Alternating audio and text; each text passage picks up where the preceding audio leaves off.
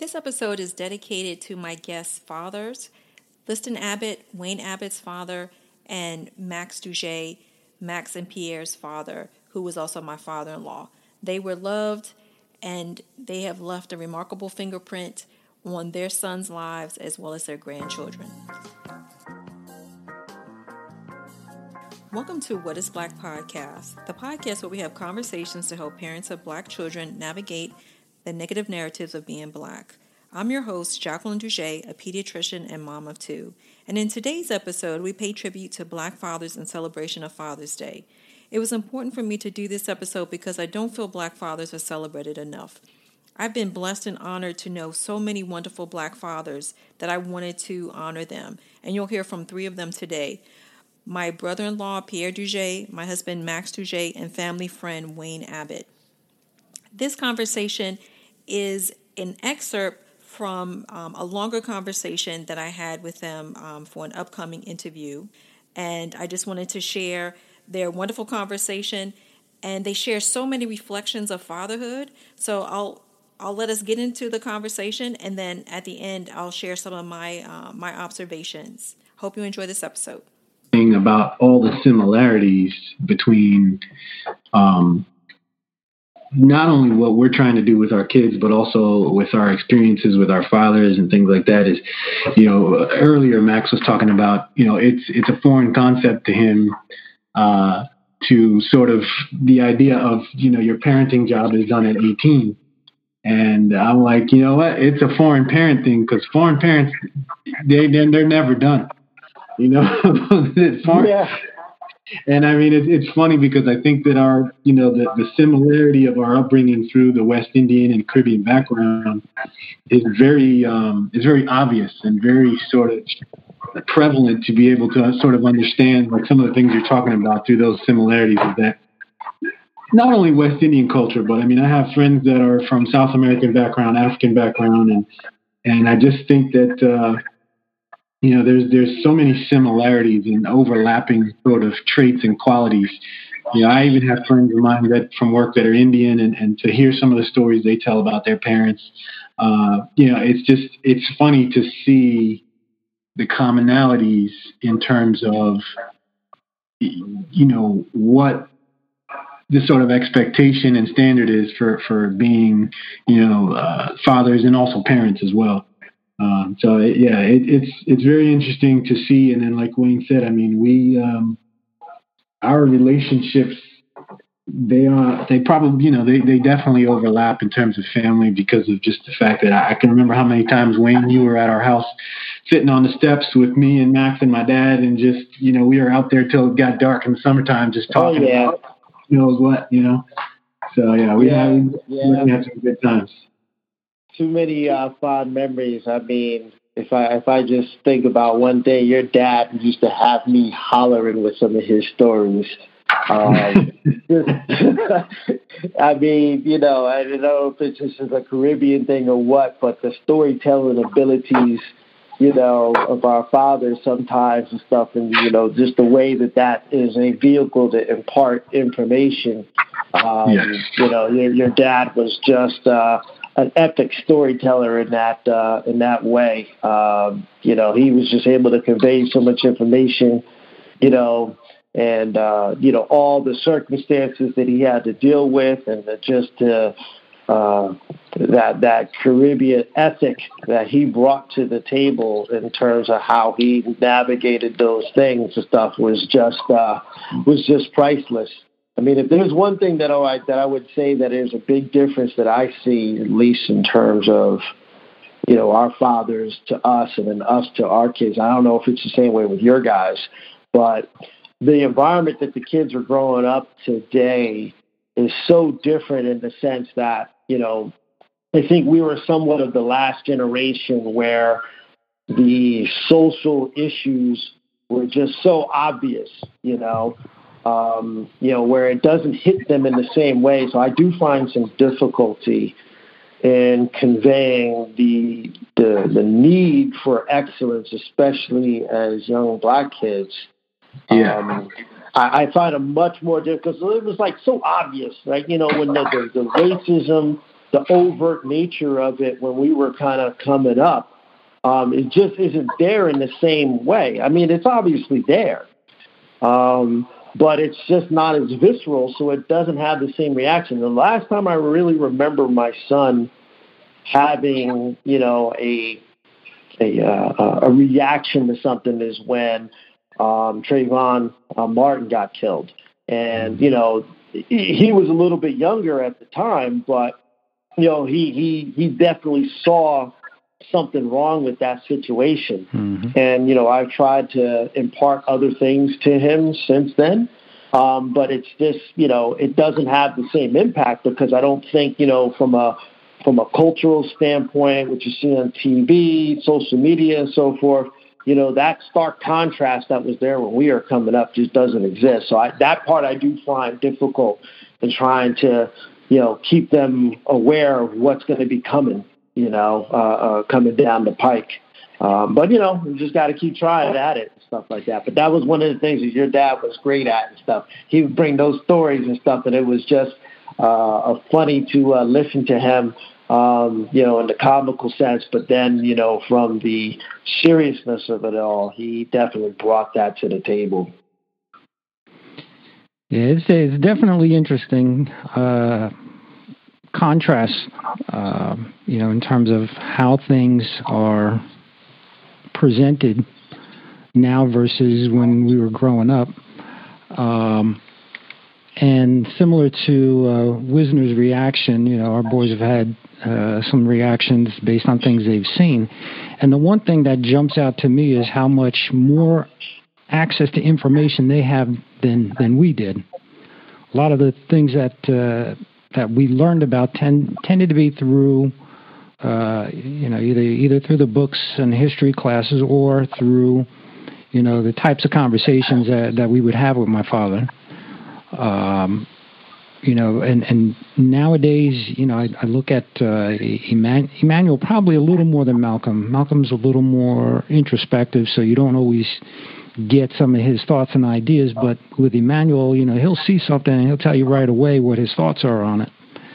And uh, it, I mean, I, I think back to when when uh, uh, let me see. I guess it was the second term that uh, Obama was going through. And I remember Emmanuel being a little kid, and, and Jackie and I would have conversations with him. Uh, you know, about politics. You know, he was, I guess he was around 12 years old, maybe 12, 13, maybe even younger. I'm not sure. But it was interesting because I thought to myself, I didn't know a damn thing about politics at that age to even think about having a conversation, even if it was with just my parents. And you know that that that all that bombardment of information, you know, is is forcing them to force uh, uh, form opinions a lot earlier, and you know, with, without having the ability to have conversations, you know, with us as parents, you know, the same way my father would have, you know, with us on on that uh, front on those front steps. You know, I can't help but wonder, you know, what exactly would they be able to do, or how would they take all that information and then you know, kind of weed through all that because, like you said, the the the issue of race is a whole other thing. You know, I mean, I, I've I've gotten real angry with some of the things that the guys have gone through, and to my surprise, their reactions were like nothing compared to mine. And I'm, I'm there have been times I often wondered, do do they even know what's happening? You know, because again, it's it's more subtle. Uh, it, it's more of like a a mind game, if you will, as opposed to just you know simply saying you're this or you're that. It's more of a uh, trying to influence people on, on a on a mental level as opposed to just telling them flat out what you think. You know, yeah. it's really interesting to to kind of see, you know, how do they address that? How do they navigate it? How do they how do they uh, uh, analyze it in their own way. And the truth is, you know, I, I there are times, you know, I get I'll get angry, but I have to allow them to uh, kind of accept it as they see it. I mean, I remember when my father used to talk to us, you know, uh, he, he would talk to us about coming to the country in the 60s and how overt the racism was. And, you know, to a degree, I guess we kind of went through what our kids are going through in that, you know, yeah, it was still bad, but it wasn't probably nearly as bad as what my father went through, or I'm guessing your dad may have gone through, Wayne. But the the evolution of it all is is certainly uh, uh, an interesting. It's an interesting thing to watch if you can kind of pull yourself out of it and just kind of view view it from a distance. Interesting stuff.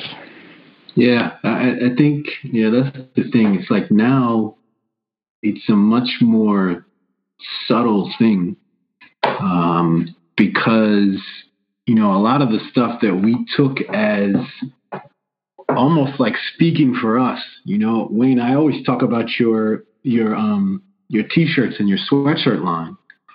And I remember when you had that the sweatshirt that said um it was uh, black by nature, proud by choice. Right. And I went to the school, you know, I went to the Catholic school where, you know, my freshman and sophomore year, there were less than 10 black kids in the whole class of over 350.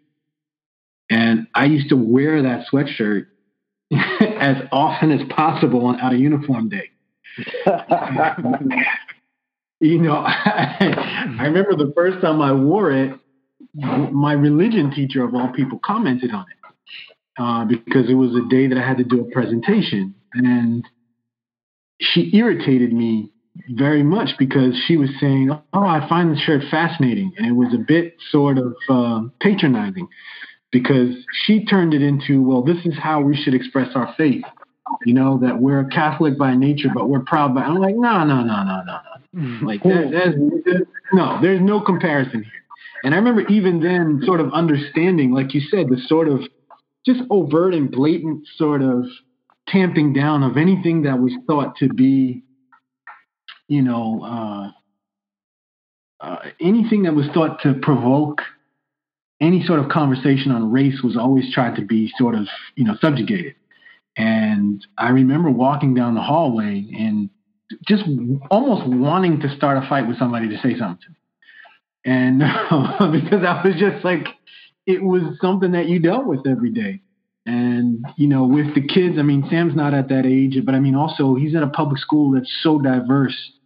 And they have, you know, in the cafeteria, they have flags of almost every country that's represented in the school the flags are posted up all around the school, uh, the cafeteria building, and so the kids their their perspective is completely different now, um, and so there's positives and negatives to it. Um, my daughter's school, you know, they're a, a, very you know they're they're a very exclusive private school, but they have a real agenda because they're a Quaker school on inclusion and diversity, particularly as it pertains to uh, black versus white. And so she's very aware and cognizant, probably much more so than I was at that age. But the, the concepts are different because of the subtleties that exist now that, that didn't quite exist before. And the fact that, you know, black culture is in many ways no longer black culture, it's pop culture now. You know, like hip hop is pop culture, whereas for us, hip hop was black culture. And yeah, a lot of people don't recognize the difference. You know, the, the subtlety of, you know, having these, you know, having these these actors or actresses, white actors or white actresses, and they dress a certain way, so they're quote unquote cool. Whereas, you know, you had some of these, you know, some of the people that were our um, you know the, the, the popular actors and musicians and things of our generation you know no it, it's not the same thing and so you know we it's something that she's very it's very upfront with her like her school just had a, a presentation on the value of hbcu you know, and, and why it, it's the opportunities there are great and why that those are not things to be dismissed. I mean, I thought that was stunning for them to have that sort of presentation at a school that's overwhelmingly white. Hmm. And so she, you know, she's very much more aware and cognizant of it, but I don't think that the approach is very good, but the approach also doesn't, in my opinion, account enough yet for this as an obstacle versus a change you know? And so it's it's an interesting thing because she's not at the age where she's had to deal with you know that sort of overt sort of stuff. And, and like you said it's there but it's a much more subtle way. And so you have to sort of be cognizant of yourself and what's going on around you so interesting. Yeah. Very much.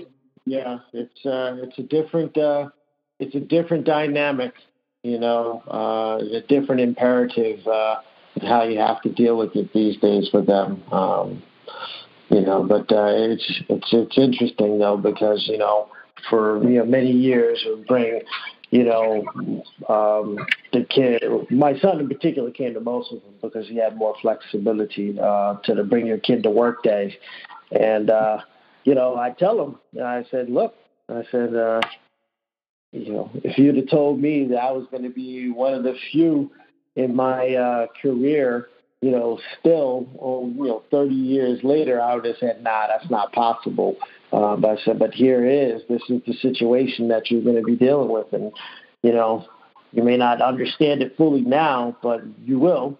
And you're going to have to make a decision about the best way to uh, overcome these issues. So, you know, hopefully uh, those little moments like that, you know, they'll store it in the back of their head and they'll figure it out at some point and maybe they'll say, hey, you know, maybe he was right. maybe there was something he was trying to tell me, but I just couldn't hear at the time. And, uh, you know, hopefully, uh, you know, they'll, they'll, they'll act on it and maybe even come back to uh, us at some point to say, hey, how can we, uh, you know, how can we uh, best navigate this? And, you know, like we said, that, uh, fathering thing is a lifelong commitment. So you just uh, you know dust off those chops and try and do it again at a different uh, at a different stage in their life. Yeah, keep yeah. telling them they they they hear you. You got you just got to keep telling them. Yeah, I mean it's, it's with all the stuff like you said with Trayvon and and and Tamir Rice and, and all of this stuff. It's like I, I take a different like I, I wonder because obviously you know, my my young guy is five, so he's clearly not of the age for that. And like right now, I just gave him a haircut and I let him have a mohawk. And I'm like, but I had to. I, I really wrestled with letting him have it because I'm like, well, what are they going to see when they see this kid? You know, like I think about that. Like, what kind of perspective are they going to look at when they see him? Because he's a five-year-old, energetic, bright, interesting young kid. But I'm like, well, when they see him, do they, does any is any of that going to even be visualized? They're going to say, "Oh, here we go," you know, and you know, it's like I don't want to stifle him, but at the same time, I worry about the fact that through no fault of his own, just because he wants to do something that a couple of his friends are doing, now all of a sudden he's a stereotype. So it's it's something that's always on the back of my mind. And I mean, I haven't had any conversations with him about it because it's really not the, it's just not the, the time for that.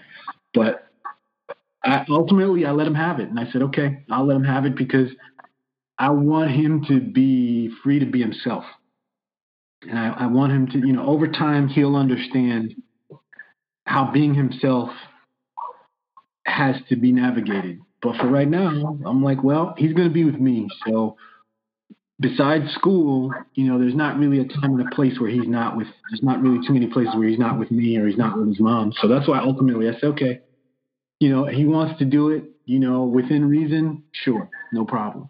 And you know, I talked to him about like, you know, he's like, oh, how long am I gonna let it grow? And I'm like, not that long. like we're not gonna let it get sky high or anything like that. We're still gonna operate within certain bounds, but you know, be yourself. That's what he wants to do. He wants to be himself. Yeah. Uh, you, you've seen we're going through that as well. Yeah. Uh, when when uh, Emmanuel's opted to get his hair twisted and trying to get them to lock and all that. And similarly, it's like, you know, to me, I, I kind of dreaded the idea simply be, sorry for the pun, uh, simply because the, uh, you know, the, of other people's perceptions. But, you know, I'm watching his hair grow longer and I mean, you know, the kid looks the kid looks good. He looks great. It's not my personal taste, but the kid looks great. And He walks around with it, beaming in confidence. You know, and it, it, I, I I put it into a perspective where. Uh, you know, I remember being a kid uh, in in college, and I told my mother, "Oh, I'm getting my ear pierced," and my mother didn't even, you know, uh, have a d- conversation with me. She just simply said, "No, you're not." Um, yeah, actually, I am. And you know, I came home with the earring, and you know, she went off. She said, "Oh, I don't believe you did this." I said, "I told you I was doing it."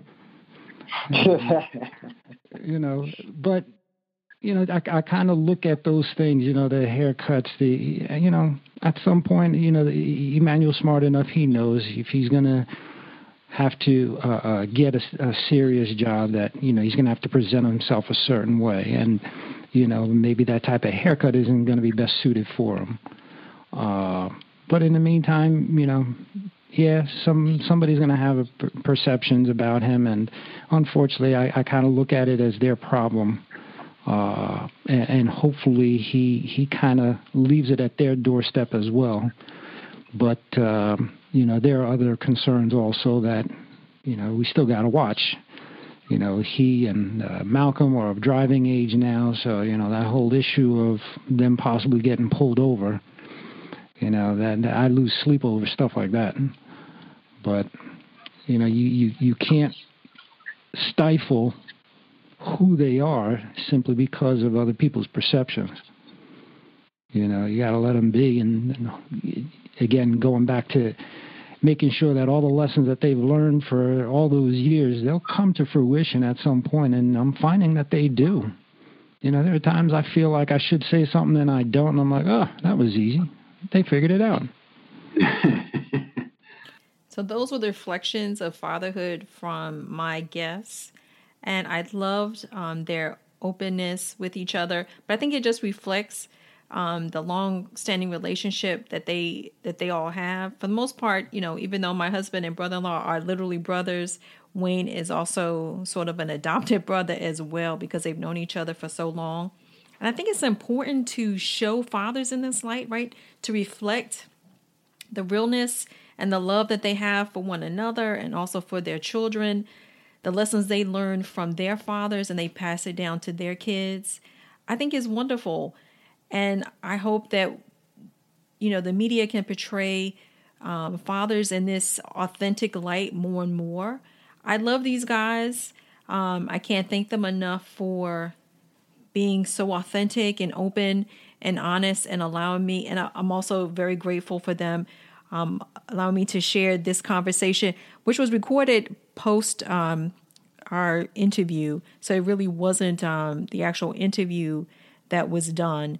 It was just them just riffing off each other and just just as old friends, just sitting back talking um, like they talked about before, as if they were on the stoop um, with my husband's and my brother-in-law's father, my father-in-law. Um, he was a great example. He was a wonderful father. Um, such so was so was my father, and I hope to have him um, one day um, on a special episode where you know where I get to interview him and have reflections of him raising me and my my my childhood with my dad. So thank you everyone for listening to this episode. And again, I want to wish all the fathers um, a very special Father's Day, Happy Father's Day, and we celebrate you each and every day for um, all that you do. Until next time.